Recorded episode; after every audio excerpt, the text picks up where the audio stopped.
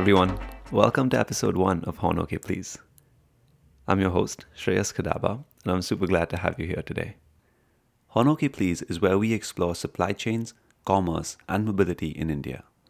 In each episode, we build an appreciation for the challenges in these industries and dive into the organizations that are taking them on.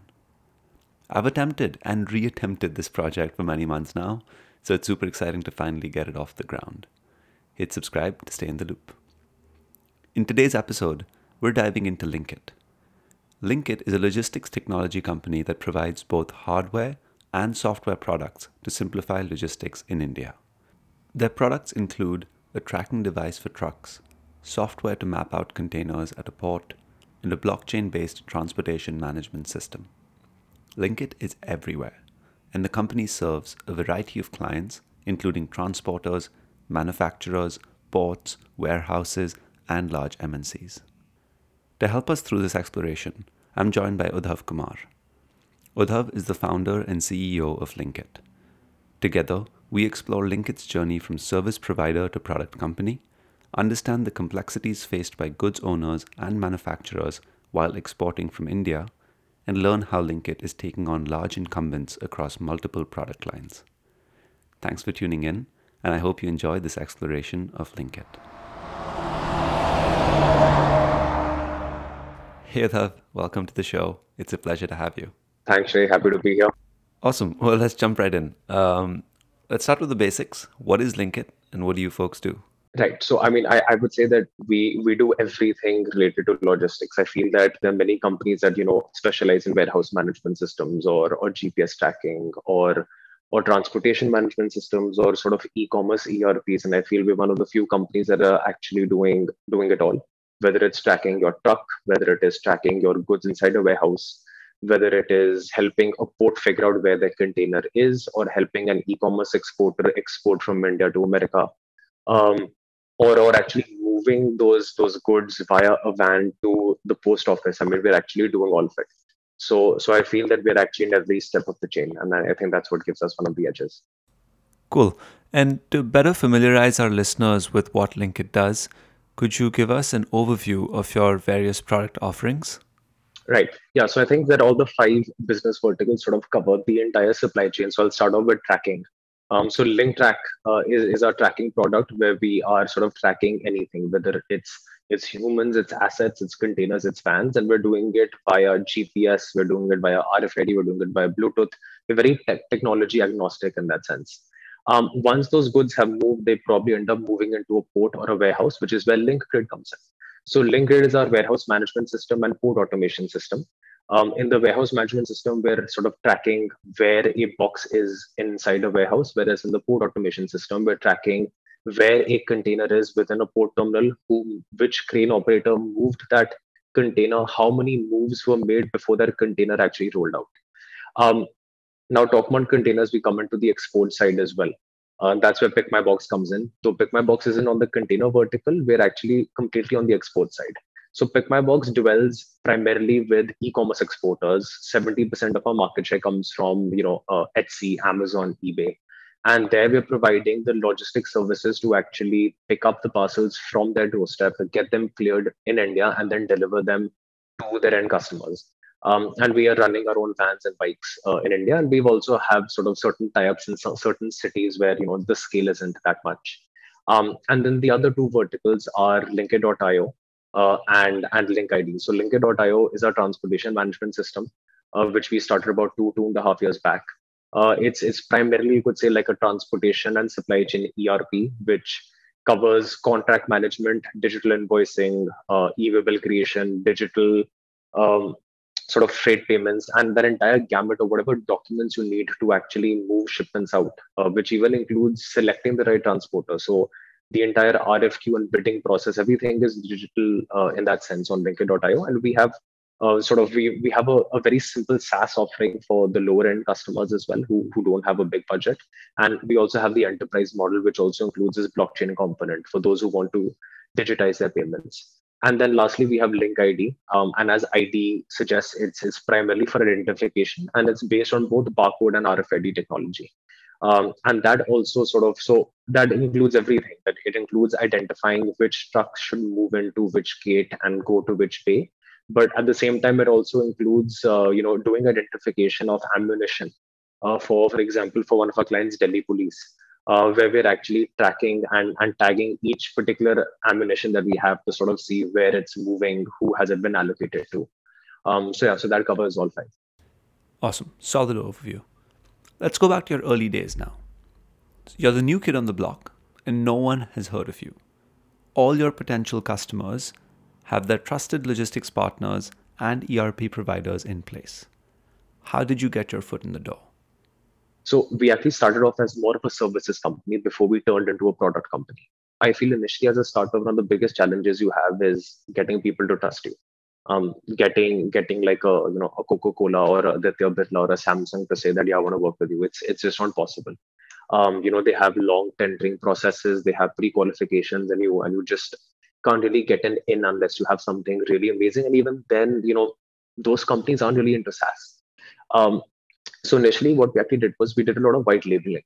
And and i feel for the first one year we were just focusing on the product. We were dealing with end clients but it wasn't really under our own brand name. It was like we'll build or integrate with your erp and build you this tracking solution for recording when your truck moved in and around your plant. You know or it was one more company saying i've gotten this particular contract for doing this entire you know erp and they need to integrate a tracking component. Can you do this tracking? Bit that's what it was like initially just had a bunch of aha moments while you were speaking right now. Honestly, love that story. Uh, you know, building trust by providing logistics services and then building white label products to hone your craft. This entire startup hustle that you started Lynkit with, pretty awesome. Um, well, as per your website, the hustle seems to have paid off. You've got some 3,000 customers uh, going right now across your five product lines. Um, who do you serve? So now we are working with manufacturers like LG, uh, Samsung, Hindalco, uh, Bharat Petroleum. All of these are clients. We're working on the expose uh, on the express courier side. Like I said, Blue Dart's a client, Delhivery is a client. Uh, we're also dealing with smaller transporters. Um, we're dealing now with also e-commerce players. So Flipkart is a client. We're dealing with all of Flipkart's transporters. Um, we're dealing with warehouses as well, uh, like Concourse warehouse. We're dealing with shipping lines. So CMA, CGM is a client. So I feel that now, if if someone asks like, who are you dealing with, we can actually say we're dealing with everyone. We're not just dealing with large transporters, but with you know the manufacturers who those transporters are moving goods for. We're working with the warehouse where his goods are going, and I'm working with the port, which is probably clearing the container of the goods that he's manufactured. Well, that's just about everyone. Um, let's dig a bit deeper into the problems that you're solving for these customers. A lot of your products are geared towards goods owners, manufacturers, and exporters. Um, let's just let's just pick the Indian e-commerce exporter for now. Could you walk me through the types of complexities and problems that they face in getting goods out of the country? So the the complex bit that he actually has is that first of all, once he's actually managing his entire domestic setup, um, he's also sort of having to battle these regulatory hurdles when exporting. Now he has to deal with a lot of things. He has to first of all deal with some local transporters and carriers to actually get shipments into his factory to assemble the product or to package the product and do all of that. That's that's step one, right? And then when he's exporting, then he has even more complexity because either he needs to involve a custom house agent that's going to do the clearance for him he then has to deal with a freight forwarder that's actually going to ship the goods because CHA is usually on the freight forwarders. They are usually the ones who are in touch either with freight forwarders or they'll have another company that they're associated with that's actually going to ship the good out, uh, you know, to the final destination. And then he has to deal with the last mile in the final destination as well. Uh, which means then he needs to depend on this local freight forwarder to have some kind of tie-up in that country to actually ship it to you know his his final destination Makes sense, and sounds like it's a space that's ripe for disruption. Well, this is a good place to dive deeper into your specific products, though, and better understand how Lynkit is improving the ecosystem. Let's start with LinkTrack. The product is a combination of both software and hardware. You provide a platform for customers to track their assets, but you also provide RFID, GPS, and Bluetooth hardware to do the tracking. Correct. Do you feel your strength is in producing high quality hardware, or are you better at repackaging off the shelf devices in intelligent ways? So I would say initially, Shrey, it was the latter. It was a lot to do. It, we were we were buying very simple and cheap hardware. To be honest, this is back in 2017, um, and we found great vendors in in Korea. We found great vendors in China, and we found simply good technology. I feel a lot of it, Shrey, was actually to do with with the software. But initially yes it, it, i wouldn't call it repackaging but i would call it reinventing a process. It was using very simple tech but just creating a software platform that that meant more or, or, gave more to a customer than you know something they were initially using did. I feel that's what it was initially. And later on as as i said the, when the problems got more complex then you know that kind of hardware didn't exist in the market you had to create it makes sense well considering the split focus on hardware and software how do you monetize do you give free software when customers pay for your hardware? Do you just sell your hardware, or or how does that work? Uh, okay, good question. I think it's it's very mixed. It's it's all across the board. But from from a monetization perspective, one thing that we do not do is just sell hardware because we, we aren't a trading company. We have this philosophy of customer first, which doesn't just mean um, you know put the customer's technology needs or logistic needs in the front, but even from a commercial perspective. So it, it all comes a lot down to what the customer is comfortable with and, and what he actually wants. Linktrack, for example, there's a big SaaS component there, and and many companies are very comfortable having the simple thought that I need to pay ten dollars a month for this, and I'm going to get 24/7 support, free servicing, free delivery, hardware, software, training. Whereas then with the with the larger companies that we work with they are more focused on saying okay give me a price of hardware give me a price of software um, give me a per man power price for the support you're providing me. So they go down that route and, and we and we transparently show them that okay this is what the different components are and this is how we're going to break it up. Cool. Well custom pricing is one thing just curious how else does this customer first philosophy surface itself in your business okay right so I think in India, especially, um, there are a lot of companies that are very proficient in GPS. Someone is very proficient in RFID. Someone's very proficient in Bluetooth. But finding a company that actually deals in all three and sort of says, okay, listen, some because some companies approach us and they say they want RFID tracking and they end up walking off with GPS. Whereas some companies say I want GPS and they end up walking off with RFID we're very technology agnostic. For me, it's more about making the solution work rather than saying that I want to sell you GPS or I want to sell you RFID. Mm, okay. So you provide a suite of products to address the core issues that you've identified, as opposed to providing point solutions uh, like many other vendors today. Got it. Uh, well, we've spoken a lot about the trackers that you've created, uh, but could you share a bit about why we need specialized trackers to begin with and why mobile phones aren't good enough? With with a mobile phone, you have to kind of trigger a a starting of a trip and an ending of a trip because you can't be tracking someone's personal mobile phone throughout right? So there is that concept of convincing and making sure the driver starts and ends the trip. The second one is that it's his phone. He's going to watch tv on it. He's going to watch hotstar on it. He's going to watch his cricket matches. And he might even turn it off the phone's been made to be turned off and used. Our trackers are not. They don't. You can't even find an on off button till you use like a special screw to open it. So those kind of things are there to ensure that the tracking is just simply more reliable. But yeah the tracking can technically happen via mobile phone as well. Cool. Well one last thing on linktrack before we move on. You know the goods owners that you work with don't really own the trucks that they want to track. So it doesn't make too much sense for them to permanently install trackers on these trucks. Given that, um, how do your customers prefer to interact with your trackers? Some customers don't actually want to own this asset. They simply want visibility for a particular expensive shipment.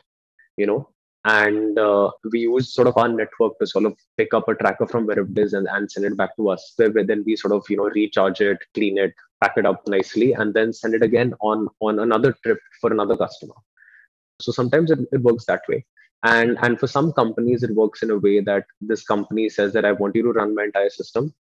I own the asset, but I still need you to manage the asset for me because if I try doing it myself, my team is not going to enjoy that because that's not their job. So a lot of our customers actually have our team sitting at their plant. It's not even remote, it's an on-site service. They're the ones who handle coordination with the drivers, they're the ones who do data entry, they're the ones who put the tracker, collect the tracker, receive the tracker, charge the tracker. Uh, that's quite a business model you've got going there with tracker retrievals and embedded logistics teams really giving the customers all they want. Uh, let's move to Lynkit.io, your very own blockchain based transportation management system. Unlike the market for transporters and tracking services, both of which are highly fragmented and commoditized, the market for TMS systems is consolidated in the hands of a few.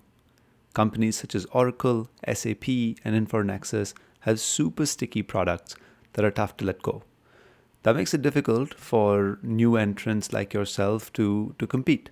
So, so knowing that, what unaddressed problems did you want to go after, and what did Lynkit.io look like at first? Um, it was a simple ERP um, that we were actually making for manufacturers. And, and what we noticed was that their entire management with their freight, like when you are getting goods into your plant and you've, you know, for example, issued a purchase order to a supplier and you're getting these goods in, or someone's issued a purchase order to you and you're getting these goods out that purchase order to the freight invoice is about a 15 step process even though most of the companies we work with see the important bit is we're working with companies like the Birla Group like Samsung and all these people who already have ERP. but the ERP was still not doing a lot it still wasn't actually getting rid of emails it wasn't getting rid of phone calls or whatsapps where a lot of critical information was being delivered it was more like I got this information of email and now I'm going to employ 200 people to do data entry into my ERP of all the purchase orders I've gotten. That's not how it should be working, right? no, not, not at all. Seems like a big opportunity to centralize supply chain data. In the same vein, what are some other issues that your manufacturer clients run into while managing their shipments? The manufacturers that we deal with, their logistic departments are amazing like they're, they're actually very very good very sophisticated the problem was that that entire contract management and enforcement is a nightmare like for example they've put in rules saying that you know in case i send a vehicle request i need it to reach my facility at this point of time. Or for example i'll put this much of a penalty on you. Or if it crosses this much speed i'll put this much of a penalty on you. How can you actually record what is happening? You can't. It's really really difficult. So that's where the tms came in. Got it. So you've got this purchase order management problem and contract management problem. Let's talk a bit more about your solution. How did you set yourself apart from the fierce competition in the market? One thing that, for example, see what Oracle, Siemens, or any of these big companies don't do is they don't have their own tracking product. We've integrated LinkTrack completely with our TMS. So what that means is that when you've inputted in that above 80 kilometers an hour is a $2 penalty, I automatically deduct it on the freight invoice. So when the transporter creates the invoice, he already sees that shit. I already crossed 80 kilometers three times. I've been deducted six dollars, and he can go on to the map and see where did deduct that. Where did I deduct that money from? Where was he crossing 80? I've recorded which driver it is, so he can go and tell that driver as well that yeah, you know, you sort of crossed this 80 kilometers an hour speed in these three spots, and he can see it's on a highway, so he knows it's true. So this contract enforcement was one of the main things that we were doing. Got it. So you're able to find synergies across your products in a way that your competitors just aren't set up to do. Cool. Another interesting aspect of Lynkit.io is that there's a blockchain enabled version of it. Presumably, the blockchain aspect adds trust to the product, but would love to hear from you what exactly does blockchain solve? you know when you're dealing with a large with a large mnc you're actually dealing with multiple departments departments within that mnc generally what i've noticed is that the biggest trust that you actually have to win initially is within your organization whenever you are remitting a payment to a transporter the digitization team is going to come up with a digital system. The logistics team is going to think about their transporters and think that will my transporters ever agree to this? The operations team is going to think of will this help me deliver my shipments more quickly and actually help me out? And the finance team is only going to be thinking about am i going to be saving money or not am i going to be making any false payments or not? Am i going to be can i get scammed with this digital system? That's why Shrey, this entire system in india of like digitals of like of like sort of signing and hard copies and originals and duplicates and triplicates and stamp papers. That's where it exists. The main part of blockchain comes in because what we've seen is with some of the large manufacturers they're dealing with large banks and they're dealing with large vendors who understand what blockchain is as well their bank is willing to experiment to say that when that freight invoice is generated and approved, we're automatically going to remit that payment to you know the transporter. So there's going to be no additional intimation from the finance department to even say whether this payment can be debited or not. The moment logistics says that yes, this shipment was delivered, yes, this is a penalty that should be cut, that information is going to go to the bank and the bank is directly going to remit the money into. So the fact that we started on blockchain and we started on hyperledger fabric which is what the bank also did some experiments on we were able to actually create that ecosystem where now the payments can be automated to that level as well. Fascinating how this stuff works across departments and companies and how everything seems to be in experiment mode. Uh, considering that blockchain technology isn't super easy to understand though how do you go about explaining to your clients what blockchain is and how it's actually more secure than using a regular server? So a large part of our of our process is actually doing a lot of these digital workshops with the people within one plant or within one organization to actually tell them about how this digital system is more secure, how this multi server or this multi node system actually helps you protect against you know uh, sort of fudging of data uh, where we actually go and sort of you know we do these experiments where we actually like sort of integrate when once you've done the integration we'll actually tell someone in, in their it admin department to be like okay you have access. Go and change this file now and then we'll have all the plant people sitting inside and show them what happens when you change a file directly for example uh, in an, in an amazon s3 bucket. If you don't have a blockchain system and what happens when your smart contract or your chain code is least preventing this? Awesome stuff Uddhav. i could honestly use one of those training sessions myself.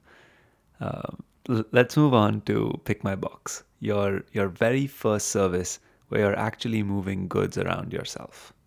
With pick my box you help small exporters ship their parcels abroad. You also enable them to book and monitor all their parcel shipments across various vendors, including DHL, FedEx, and of course, Pick My Box as well. Well, what's the genesis story for this product? What problems did you notice in how the system previously worked, and why did you go out to solve them? Okay, so I think that if I simply wanted to send something to you, Shrey, um, as a consumer i i didn't have a lot of options um, and and generally what what i felt was how difficult would it be to send something as a business um, and then I, I sort of actually got in touch with a couple of people who were sort of exporting goods out. They weren't e-commerce exporters, they were, but they were small parcel exporters as well. And I realized how complex that entire ecosystem was and what all documents and everything they had. Um, and then when we started sort of diving deeper into it we also realized that market was was very much untapped in india. It was it was primarily being ruled by you know the express courier guys. And honestly when i got shipments from outside because i would import a lot of samples as as as a business they usually seem to come in via the postal service. And and when i spoke with most of the people here in india no one was actually using the postal service very much. Everyone was using you know the the courier guys so that in, the use of the postal service was was one of the biggest things that we wanted to touch upon hmm. that postal service angle is pretty unique also makes it seem pretty bizarre that it hasn't been addressed as yet um, well, well, similar to the TMS world, it's not easy to get customers to trust a new parcel export provider. That's why DHL and FedEx sit quite comfortably where they are. They're household names at this point. You've mentioned to me offline that you were able to get your foot in the door with exporters using your core Lynkit SaaS product, and also by doing small curated events with export associations across the country. So, h- how's that working out for you thus far? Um, and how large is the business today? in terms of the scale, like I said, about 2,000 exporters a day, about 3,000 shipments a day is how much you're doing from the actual logistics side and everything. Um, and many of these exporters are just using our platform for actually managing their shipments. Uh, because some of them are using Aramex, some of them are using DHL, some of them are using FedEx, where we don't have a lot of play other than the platform. There, it's more of an aggregation that's going on. Um, so depending upon how big his shipment is, where he wants to send it out, he'll get a list of rates. You know, like he'll get DHL, he'll get pick my box plus freight carrier, pick my box plus India Post, and then it's it's for him to sort of take that call and and decide what he wants to do, and everything else is is automated for us. Got it. So you found a spot as both an aggregator and a service provider. Very cool. Well, it's been awesome diving into each of your products today with Uddhav. I just have a couple of more questions before we wrap up. I'm sure you get this one a fair bit, but I really must ask uh, how did COVID impact your business? Did anything change? The pandemic made everyone fear paper. They they they got scared of paper processes. They got they got fearful of of registers, of invoices being handed over. They got fearful of recording inventory, of actually going to a warehouse to be able to count things and and that's where link id came in place so link id is actually primarily it, it again has two verticals one is simple inventory management by rfid and then the other part is is more on the gate automation side. What we are doing there is basically when when a truck enters you have a bunch of bays that they actually have to go to for loading. And they have a, a very large document process that needs to be completed at the gate. We created a digital system where those documents would be pre-uploaded. So it was like a pre-arrival um, and then when the vehicle came in, the RFID would detect what vehicle it was. It would bring all the documents up to the sort of gate operator screen. Uh, he would be able to see what's right or what's wrong. And the and there were boom barriers and LED lights that we integrated to sort of create a, like a mini toll system within the plant. What one of our clients told us was that it would take them 17 minutes to actually get in a vehicle. Um, after our solution, it's come down to 17 seconds. And again, the reason why this actually started was because they didn't want the drivers to exchange documents with the gate operator or with the logistic providers. I totally didn't expect you to say that you started a new business unit during COVID, uh, but okay, fine, that works. Uh, what are you obsessing over these days, and what is your vision for Lynkit's next phase?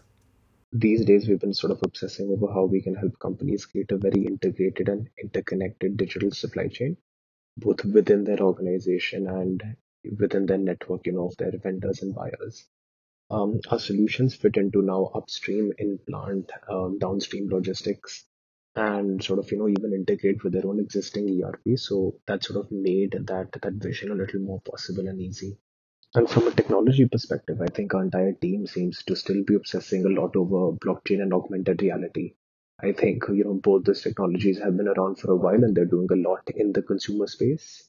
But in logistics and in the B2B space, most companies haven't been able to go beyond that piloting stage. And I feel quite proud that we have been. Solid vision. Now, here's the closing question that I ask all my guests What do you believe is the right balance between technology and humans in the next era of supply chain management? I, I think that initially the balance was at least I can only speak in India because we've done very few international projects.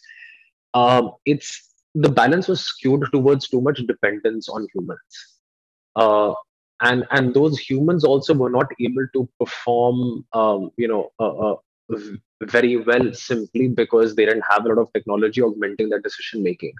I, I think that there needs to be a huge balance between the two. You cannot simply rely on technology, and this is coming from me. I, I depend on technology a lot, but you but you can't just rely on technology. So it's that jobs are going to change, but the amount of dependency that we have on humans is going to exist, especially I feel on, on the supply chain and logistics side. Um, because it's so complex, um, you know, we're a far, far step away from, you know, planes and trucks that can drive and fly themselves but uh, generally i feel that technology has a big role to play in just augmenting that better decision making.